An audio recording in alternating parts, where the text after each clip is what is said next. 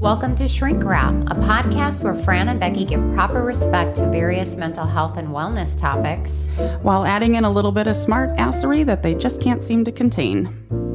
This podcast cannot and does not constitute therapy advice. However, we do hope that you find the information we share with you helpful and entertaining. Please be advised that this podcast discusses topics that can be sensitive to some listeners. Use appropriate discretion. Hey, everybody. Welcome. We're so glad you're joining us. Super happy It's about our that. favorite day of the week. It really is. Recording day. Yeah. I know. I. I mean, I've because I'm an empath. I sense this. It's never been spoken out loud. Yeah. Um, but I really feel like Brody yearns for this day every week. I think he does. I think he does. I really, do. just fills my cup. Yeah. Doesn't it? it, it overfloweth already, but yes. Uh, yep, it, it keeps me going. I know. What can we say? Hmm. Yeah. well, I'm glad we can do that for you, Brody. What are we talking about today, Franny? We are talking about medical trauma. Yeah. So, Ladies and gentlemen, it's time for the fantastic factoid. That one's one of my favorites. according to the study entitled When Treatment Becomes Trauma Defining, Preventing, and Transforming Medical Trauma, those who experience such trauma can develop clinically significant reactions like PTSD, anxiety, depression, complicated grief, and somatic complaints. Whoa. Yeah. Medical trauma is a traumatic event related to the experience of pain, injury, illness, or medical intervention. Yeah. So, what are you seeing in therapy with all the COVID it. stuff? What have you seen? Oh boy, yeah. If uh, people who have had to have been intubated, Mm-hmm. there's some. I mean, they literally have some increased anxiety, um, P- PTSD from Mm-hmm. it. It's a, it's not a fun experience by any stretch. Um, it's rough. Yeah, I have had several clients over the years that have had very, very complicated medical cases and chronic pain associated with that. Mm-hmm. Oh yeah. And really are terrified, and I mean sheer terror about having to go to a doctor, having to have any needle put in them. Mm-hmm. Anything like that is absolutely terrifying for them. I think that makes sense. According to the International Society for Traumatic Stress Studies, this trauma can be caused by serious or life threatening illness or injury, treatment for that, feelings of shock or loss of control after a diagnosis, life altering complications or unexpected medical intervention. You know, like you go in to get a colonoscopy and you come out and you have a bag Oh sure. you know, Yeah. or um, you know, anything where you go in for a routine surgery and something something goes wrong. They take the wrong kidney or something. Seriously. No, it happens. Yeah. Poor or disruptive hospital conditions, perceived or actual mistreatment by healthcare providers. And we are not here today No. to badmouth medical providers because just like in any profession, there are good psychologists, there are bad psychologists, good mm-hmm. doctors, bad doctors, blah, blah, blah. We're mm-hmm. just focusing on medical trauma, and some of the practitioners have not been kind or competent. Yeah. As they used to say, the bedside manner is mm-hmm. not there. Mm-hmm. Medical trauma is often not acknowledged or socially validated as traumatic, as traumatic, even in the field of trauma treatment. Right. Why is that? Well, a couple weekends ago, I watched, it was on Apple TV, the Five Days at mm. Memorial. Okay, I got to watch that. It is the five days after Hurricane Katrina at Memorial Hospital. Oh, boy. So 45 people were dead by the time they got everybody out. I can't imagine. But there are questions as to how some of them died. Right. So uh, lethal cocktails and stuff like that. Uh, it was a really well done show. Um, so it's like 10 episodes on Apple TV. But uh, I would imagine, even for the people who were just in the hospital but got out and, you know, weren't poisoned to death, um, I imagine that. I mean, you have a shared, a double trauma then too from the hurricane, but then also you were in the hospital at the Right. time. And, Oh, I can't yeah. wait to watch that. That's really good. What's it called? Five Days at Memorial? Yep. Okay. And I would think, you know, just thinking about that, even the medical, you think about the medical people that were there in the trenches during COVID and had to really make choices. Like, who do we even help at this point? Because we know these five are probably going to die. Yeah. And we're we're in a crisis situation. Can you imagine? And I have had medical providers come with traumatic PTSD experiences well, from to, that. to choose, I mean, the triage uh, protocols, right? And so Mm-hmm. that was part of what went wrong at Memorials. They were trying to get out the neonates, the really sick people, to the couple helicopters that were coming. Mm-hmm. And by the time somebody came around, he's like, "No, you're backwards. Like you need to Mm-hmm. be getting the healthiest people out first. Mm. and to have to go around and put black wristbands on people who are Oh, at God. this point awake and say, "We're you're you're last if you get there." wow. Um, Yeah. yeah, I can't imagine. Well, and I think too, um, there's a, I want to say it was on Netflix, um, where they were filming a medical docuseries as COVID broke out in New York City. And they show some of the doctors um, FaceTiming clients' families with them so that they can say goodbye. Like, I remember that. What the frick? Ah, Horrible. that would suck. Yes. According to Hall and Hall, leading experts in medical trauma and the orth- authors of Managing the Psychological Impact of Medical Trauma, they point out it's not just the objective severity of the situation mm-hmm. that determines the intensity of the trauma. It's how distressed the person is experiencing that. Right. You know, of course it's individually experienced by everyone. Right. And so we can't just say, oh, well, if that's all you experienced. Right. Like, what's your problem? Exactly. Because if that's huge to them, that's all that matters. Medical trauma considers the context where the trauma is happening. It includes experiences like medical gaslighting or mistreatment. I've had that happen. Painful or invasive procedures, learning bad news, like you were saying, you go in for a colonoscopy, um, or a stressful hospital environment. And I think, um, I think that's happening right now. I think hospitals across the nation are overworked, understaffed, they're exhausted. We're coming off a pandemic, but we're still dealing with it. Um, I I think they're just at their wits' end. So what was your experience of medical gaslighting? what this is was that? so beautiful. So I I have hypothyroidism. I've had it f- since Jacob was born, so 23 years almost. And I had gone down to uh, Sioux Falls to see an endocrinologist. And um, one of the reasons was at that time I was doing CrossFit three to five times a day, or three to five times a day. was like, Give me a "Damn, break, girl." Three to five times a week. Are you eating those weights or lifting them? I can't even look at you. You're so swole. I'm so swole. And I was eating uh, 40, 30, 30. So 40 protein, 30 carbs, or no, 40 carbs, 30 protein, 30 fat. Um, so I was very healthful because you have to do these things. But I kept gaining weight and not not muscle weight, but like, and it was very frustrating. So that was one of the things I went to see her and my hair falling out and whatever. And she looks at me and she goes, have you tried HIIT training? That's high intensive inter- high intensive interval training. I said like CrossFit because I do that three to five times a week. And she goes, "Oh, have you tried Weight Watchers?" And I said, um, "Well, I said no, I, I have tried Weight Watchers, but right now I just use MyFitnessPal and a registered dietitian. So this is what I'm doing." And she's like, "Oh." I was like, "Shut up, just shut up." Did you feel like she wasn't believing you? Like you weren't actually doing those things? I really wanted to just say, lay down because I'm going to deadlift you, you skinny little bitch. Mm-hmm. Yeah. And I will show you what I can do. should have done it. I should have done it. Yeah. She was also the one, um, I had some other hormonal things going on and I called down and I said, you know, this is also going on. And they were like, oh, do you think you could be pregnant? And I'm like, nope, certainly don't. Mm. Are you sure? oh, I said, "Well, I had I had uh, my tubes tied five years ago, and I'm on the birth control pill."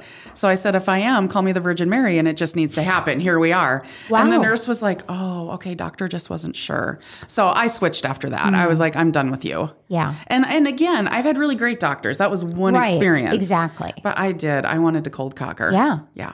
Yeah, and it's the dismissiveness, Yeah. you know, that I hear from clients is that they are so relieved when they find someone who really validates them. Yeah. Because people nowadays, I mean, look, the average person is on the internet reading something, right? They have access to a lot of information. Mm-hmm. Not all of it is accurate, but they've done some reading, they've done some studying on their own. Mm-hmm. They're coming in, I would think, a lot more educated than 20, 30 years ago. Yeah. You know, you're not starting from ground zero, I don't think. I think we have a lot of providers who are not intimidated by that. Mm-hmm. And I love that because then I think you have the collaboration where I walk in with my Google research, right? Mm-hmm. And I say to my doctor, hey, I want to do this because I researched it. And he either says, you know what? Yeah, we can give that a try. That's a legit, or he might say, no. And here's why I think it's a bad idea. Mm-hmm. But listening, right. Right. I don't know. But I think there are some who aren't and like, I'm the doctor. Yeah. Um, mm, it's just how it goes. Shout out to Natalie Braun. I'm going to shout out right Mm-hmm. She's now. awesome. She's my PA. And I have to say, I feel super validated. I could ask Mm-hmm. any question, I could run anything by her, and she'd be respectful and say, even if she doesn't know, I'd look into it or give me a minute or, yeah, that's a great idea or whatever. She's awesome. Love her. She's a wonderful human. Yes. And then there's that um there's that other doctor over at Sanford. What's her name? Brian Mueller? Oh, I've heard she's oh, okay. I've heard of She's- her. She's the hot one. Yeah. She, She's- She's, the hot doctor. She is. She's another one who listens. Absolutely. And it's a teamwork approach. Love it. Medical trauma can be intertwined with racism, ableism, and sexism, as well as, you know, the huge power differential that exists in the patient provider relationships. So many patients, in addition to feeling medically invalidated, feel discriminated against based on their weight or being moralized for their health, like they're attributing the patient's illness, they're morally failing because they're just a bad patient, right? They're non compliant and they're not doing a very good job of managing their chronic illness. So, you know, I went in this summer and got a sleep study done, and it gets read by, I don't know, a sleep study doctor. And in the notes, um, it said patient needs to lose weight. And I'm like, well, no shit. That's why I'm here. So I ah. can get this addressed, have some energy, and then maybe lose some weight. It was L O O S E. Oh, Patient needs to lose weight. Oh no, medical provider needs to learn how to spell. How about As, a- that? just as saying. opposed to that tight weight. right? If only I had tight weight. Back when I did CrossFit. Bedside manner does really matter, and it does. It does. My primary right now, um, Dr. John Olson at Avera. I love him because I can. He just shakes his head at me half the time, um, and I appreciate that because most of the time he should, but he's just kind and approachable. Or Dr. James Chu, psychiatrist in Yes. Sioux Falls. Um, I've referred to him over and over and over again, and every single person says the same thing. He's so easy to talk to. He really listens. He doesn't judge. Yeah. I think that's huge. It is. The medical provider's level of empathy and how sensitively they communicate with the patient impacts how the patient experiences traumatic medical events and how well they cope. Right. So, a perfect example is like, I really appreciate it if something is going to happen to me. I want you to walk me through all the mm-hmm. details ahead of time. Yeah. Take a hot minute to be like, okay, this is what we're going to be doing. And I think, like with children or elderly, some elderly patients, voice tone really matters to Yeah. be soothing and calm. I mm-hmm. mean, it's important. It's very important. Children may be at increased risk of medical trauma due to developmental vulnerabilities, lack of control, or limited understanding. So here's my Dr. Olson story with that one. Grace was like four or five, and um, she went to the bathroom and had bloody stool. So of course I Googled it, right? As a good mom, number Right. one thing that comes up is leukemia. So now she's obviously going to die. So that's unfortunate. Oh, gosh. Um, so I get hell. her in right away. I was on a Sunday. I get her in right away on Monday. And Dr. Olson's like, yep, we'll do a little x ray of her stomach. We'll see what's going on. Um, and she just needed to poop. Mm-hmm. But the great thing was, he pulled up the x ray on his laptop and he's like, come over here. And so she comes over and he's like, do you see this?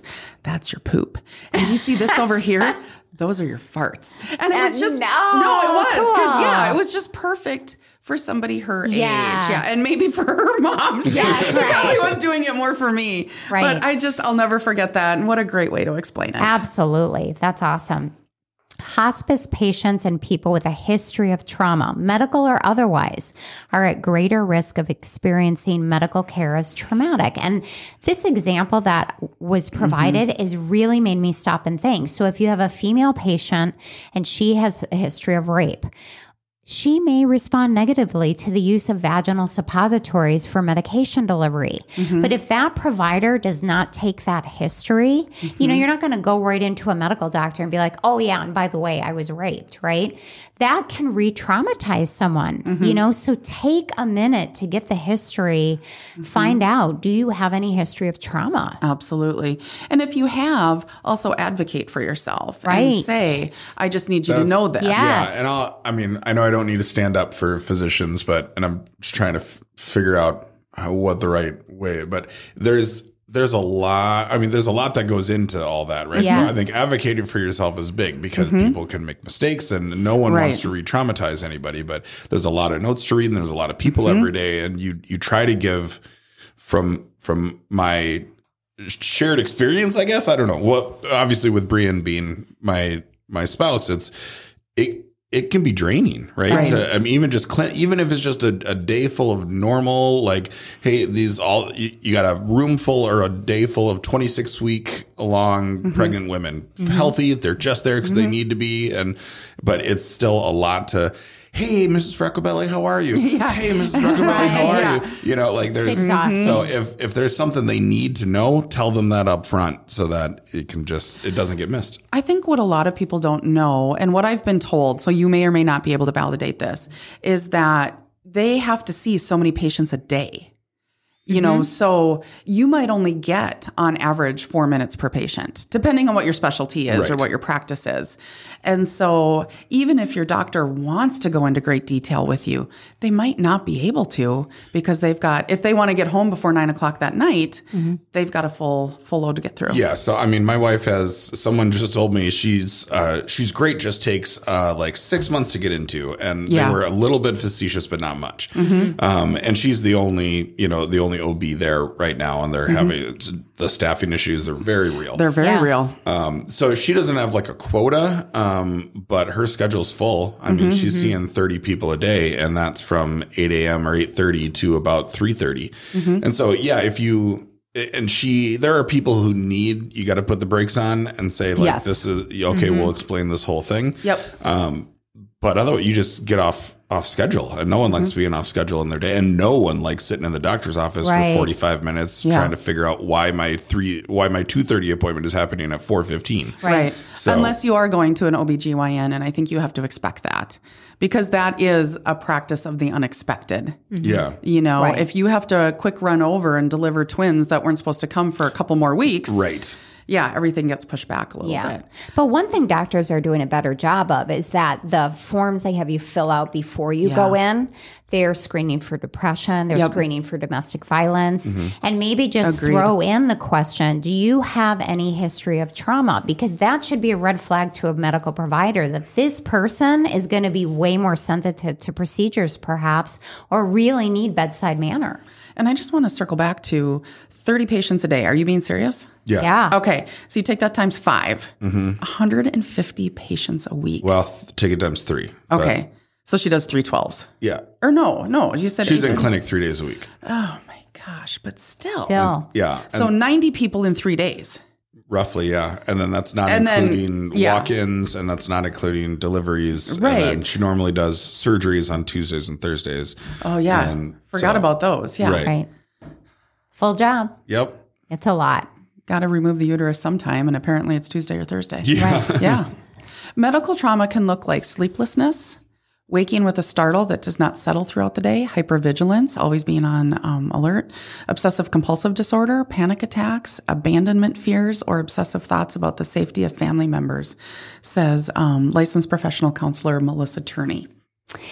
Patients with medical trauma are best served when healthcare and mental health care providers work together.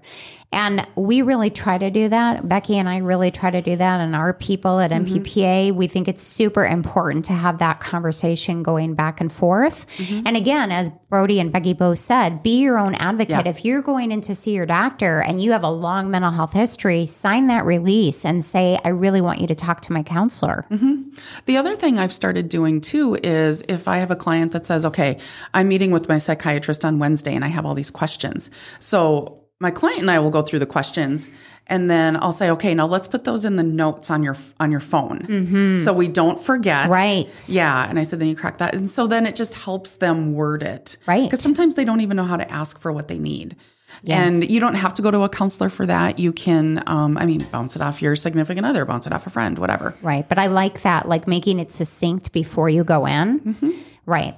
Secondary medical trauma is also a significant thing. Witnessing loved ones who have repeated surgeries or have been in chronic pain is really, really emotionally devastating. I mean, Mm-hmm. you think about watching your loved ones suffer Oh, that'd be tough. from cancer, you know, or something like that. Mm-hmm. These individuals may experience PTSD like reactions and may avoid or have trouble tolerating any type of medical care themselves because of what they've witnessed. Um, so, like being the parent of a sick child. Yeah. So I'll jump in. I don't have PTSD, but uh, my I think I've talked about it on the show before. Yeah, I have. My oldest daughter had Rocky Mountain spotted fever. Every year when that goddamn Children's Miracle Network comes on, Yes. I lose my shit, and I can't I can't help it. Like I can't help but listen to it. And of course, they put it to some fucking terrible country song, but it's. uh it yeah, it was hands down the worst like five days of my life, and Right.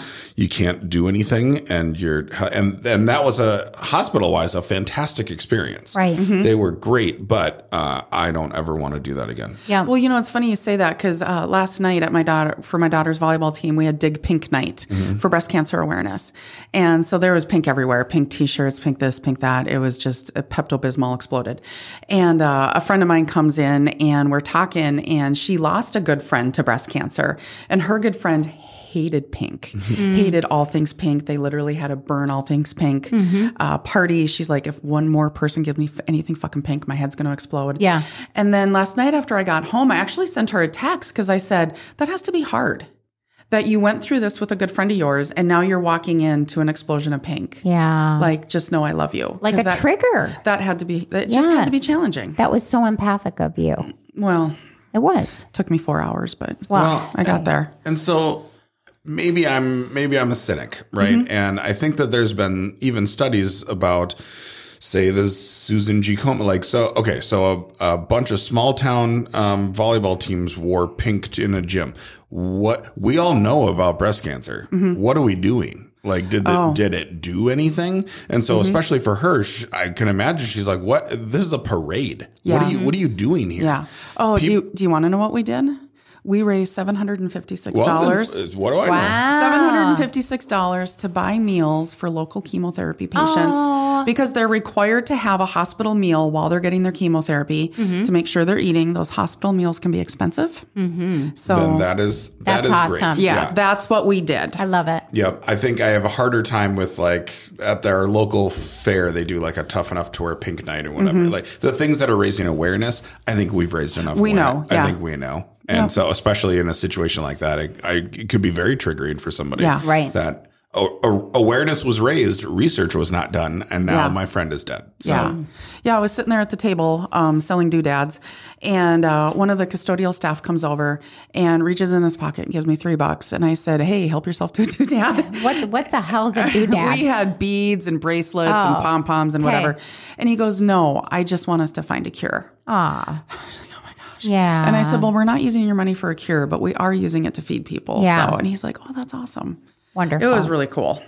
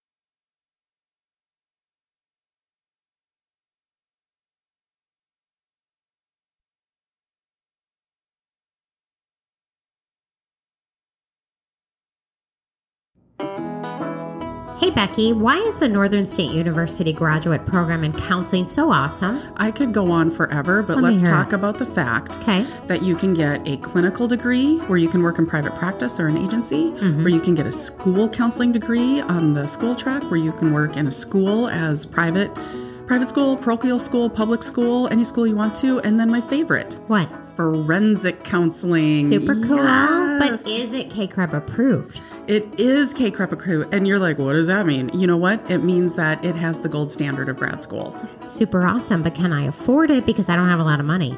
It's okay. If you go to northern.edu, Yeah. you can um, apply for some scholarships. They have a couple of counseling specific scholarships, in addition to some other really fantastic scholarships that a guidance counselor or a admissions counselor can help you with. Awesome. Be Northern, unleash your potential, baby. Oh. So Serena Williams, everybody know who she is? I don't know. Is she fairly good at golf or tennis or something? One of those. One of those. Kick ass tennis player. Yeah. After giving birth, she experienced life threatening blood clots, but doctors dismissed her discomfort as medication related confusion. Hmm. Only after she repeatedly insisted upon a CT scan were several clots revealed that needed immediate care and, ex- and an extensive recovery period. she could have died. Yeah, she could have. And I know we talked about this when Brian was on uh, the podcast. She's not alone. Black women today are three times as likely to die from pregnancy related causes than white women and are therefore more likely to experience medical trauma.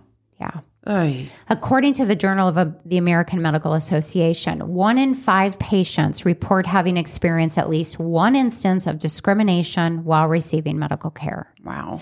And, you know, I thought about like, what about gender differences? I mean, a lot of women have said, well, if my husband would have said that, they would have taken it more seriously or that kind of thing. And I do think there can be, not Yeah. with every medical provider, Yeah. but I do think there can be a bias. Yeah, I think so. I had a client years ago um, who got referred to me from her primary care for anxiety. And so we're meeting, and I'm like, well, this is really weird because I'm not getting any anxiety vibes at all. And at probably our second or third session, I said something to her about it. I'm like, this is really weird. She's like, I don't, you know, these are my physical symptoms. The doctor's telling me, um, actually, in her chart, put she's crazy. Kid you not. The doctor put this in her chart. She's crazy. So I had referred her for psychiatric evaluation, and then therefore ended up uh, with a psychiatrist and me. And it took her a few years, but she found an endocrinologist in Sioux Falls. She has had some weird thing on her thyroid that was causing Anxiety. Anxiety, yeah. Uh, but the her medical professional just chalked it up to, oh, she's just being, you know, hysterical. Hysterical. yes. So I do think there's a gender difference. Yeah. Treating medical trauma, identifying medical trauma early can drastically improve treatment and outcomes. As a client, be sure to tell your counselor, um, be sure and tell your counselor about any health concerns or experiences that are ongoing and or have been traumatic and are negatively impacting your quality of life. And, you know, I've had several clients over the years, even in childhood, they may have had like a surgery at a very, very young age or an unusual medical thing that required multiple surgeries. And that is carried with them their whole lives. They are so susceptible now to other traumas and are very, very vulnerable Yeah. in that regard. It's so important to get a detailed history as mental health providers. Yeah. So you said this was Nora that had Rocky Mountain. Lily. Lily, I'm sorry. I always get Lily and Nora mixed up for whatever good. reason. Um, how is she when it's time to go to the doctor? She's fine. Oh, okay. She doesn't. So she was six, must have been. Mm-hmm. Um, and she says she remembers stuff, but she Okay. She remembers. Uh, she she kind of pooped herself like afterwards. Yeah. She remembers that. Okay. Uh, I think it must have been just a haze for her for four or five days. So Because I could see where it'd be easy to be gun shy. Yeah, I could, I could too, and I, I, I don't want to use the term medical gaslighting because I don't think that's what happened. But we, Mm-hmm. we went to it was three different people, and then the fourth one was the was the only one who everyone took us seriously, I guess, except Yeah. for maybe one. Um, but it, it's. It's scary. It sucks Yeah. Mm-hmm. when you go, you're being told the same thing, but nothing is getting better. Right. Um, and to the credit of the doctors, though, like there's a, a analogy in medicine that if if you hear hoofbeats, don't assume it's a zebra, right? Common things are common and uncommon things are uncommon Right. for a reason. So you don't want to jump to that it's this, you know, maybe it's this crazy, maybe it's a shared hysteria. Yeah. And so, um, I, I can understand that. Oh, yeah. Uh, but no, she's, she's fine. That's awesome. Good. When Jacob was 10 weeks old, he got uh, pneumonia and RSV at the same time. And I had him um, every other day. I was in, like, literally camping at our pediatrician's office. And I was very frustrated because they wouldn't test him for RSV. I was not being gaslit at all. Um, our pediatrician at the time said, I can test him, but if he is developing it, it's going to come up negative. And we have to wait. And so as a mom, I don't want to hear this, we have to wait shit. Um, but he really was doing the prudent and right thing. And we got him into the hospital and we got him IVs and all of that good stuff. Um, so it's easy sometimes to look at that and say, oh, he was gaslighting me, but he really wasn't. He was, he was doing his job. Right.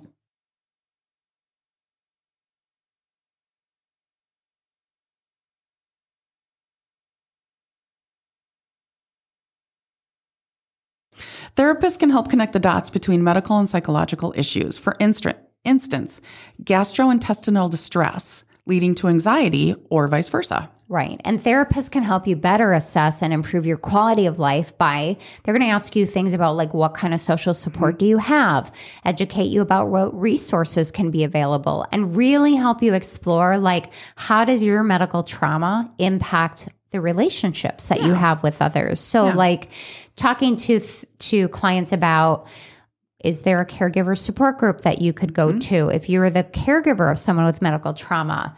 Are you accessing other adjunct services like physical therapy, acupuncture? Are you seeing a pain management doctor? I mean, mm-hmm. Nutritionist, all whatever. of those things. You know, it's like when you are really struggling and you're in pain, you can't think about all of those things. Right. Or you just may not know. And because we're in healthcare, Right. we have different resources. Therapists can also help you identify and deal with trauma memories triggered by smells, sounds, or strong physical sensations. Since medical trauma can present as a lack of medication or treatment compliance, avoidance of appointments, lack of follow through, or tough interactions in the care environment, the therapist can help you. It's like what they're trying to say these people are not being non compliant because they're just assholes. Right. They're being non compliant because they're struggling. They're scared to death. Yes. And so the therapist can really help you deal with how are we going to do this in a better way so that Mm-hmm. you're getting the care that you need and not being terrorized at the same time. Therapy can help with pain issues and teach clients breathing and cognitive strategies. And in fact, there's a um, there's a program at Mayo Clinic for chronic pain, and it's completely cognitive behavioral therapy based. And I've had a couple of clients go through it and say it is life changing. So, tough emotions related to medical trauma like terror, shame, anger, grief, disgust can be addressed by someone who's completely accepting and can help the recovery process. And connecting clients with others who've had similar Mm-hmm. experiences can be really great. Like finding an online support group, super helpful for some. Clients benefit when therapists address how their medical trauma impacts interactions with family, work, and the healthcare system, as well as societal, cultural, or religious values and pressures that may be impacting them. Clients can learn how to identify and change trauma related beliefs like, it's my fault that I'm sick or I'm such a burden on my loved ones. Many people internalize negative messages about being a difficult patient or blame themselves for not getting over the traumatical medical event and diagnoses. God, I see this a lot where Mm-hmm. the person who's really struggling feels shame and self blame because they can't maintain a job. They had Yeah. to give up their career. I had, I will never forget this. I had a client I was assessing for a disability eval, and I'm he had a major stroke. And I mean, the guy, everything, it, he was young and he was mm-hmm. dramatically impacted. And I was asking him, like, could you, you got to ask the standard questions about do you feel you could go to work? When could you go to work? And he just leaned forward and said, honestly, would you hire me? I mean, and I'm like, I, you know what? No. And, and it was like he had a sense of humor, but Yeah. he really wasn't, it wasn't was a joke. It was reality. Yeah. Yes.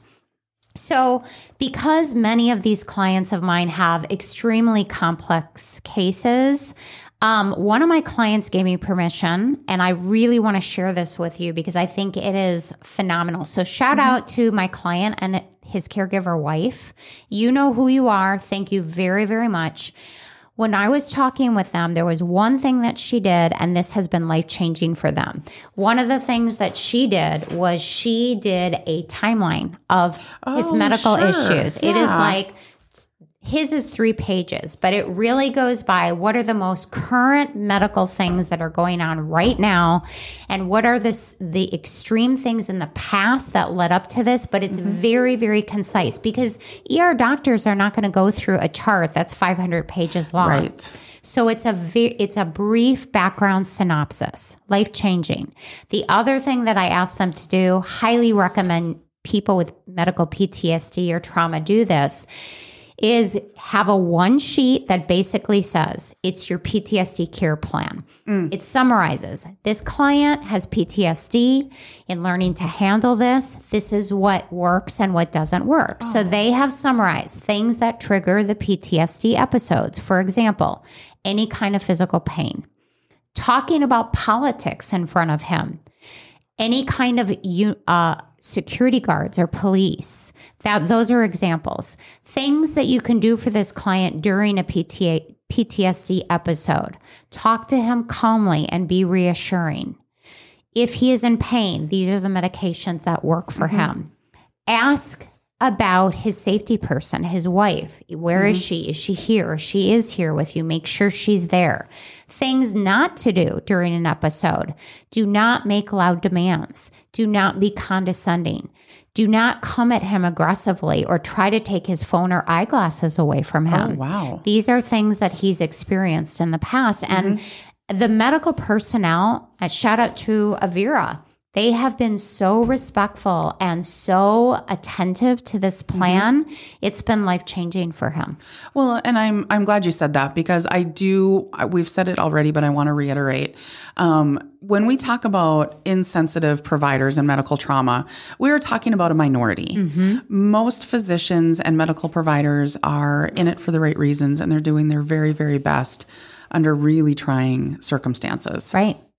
So you have to collaborate. You have to advocate mm-hmm. like that. Have the plan written down. Right. Yeah. So, other things that might be really helpful for people that are terrified of pain and begin screaming, offer them a warm blanket that is so soothing and comforting. Do some deep breathing with them and or play soft music and dim the lights. Use a soothing, comforting tone. Avoid triggers like talking down to patients or drawing quick conclusions without really reading this summary sheet or their medical history. And I'm going to say, if you're a provider and you're listening to this, um, you are only human. And so if you're interacting with somebody and you find yourself getting snarky because you are only human, just say, oh, you know what? I need to step out for just a moment. Yeah. And then go take a moment because your job is hard.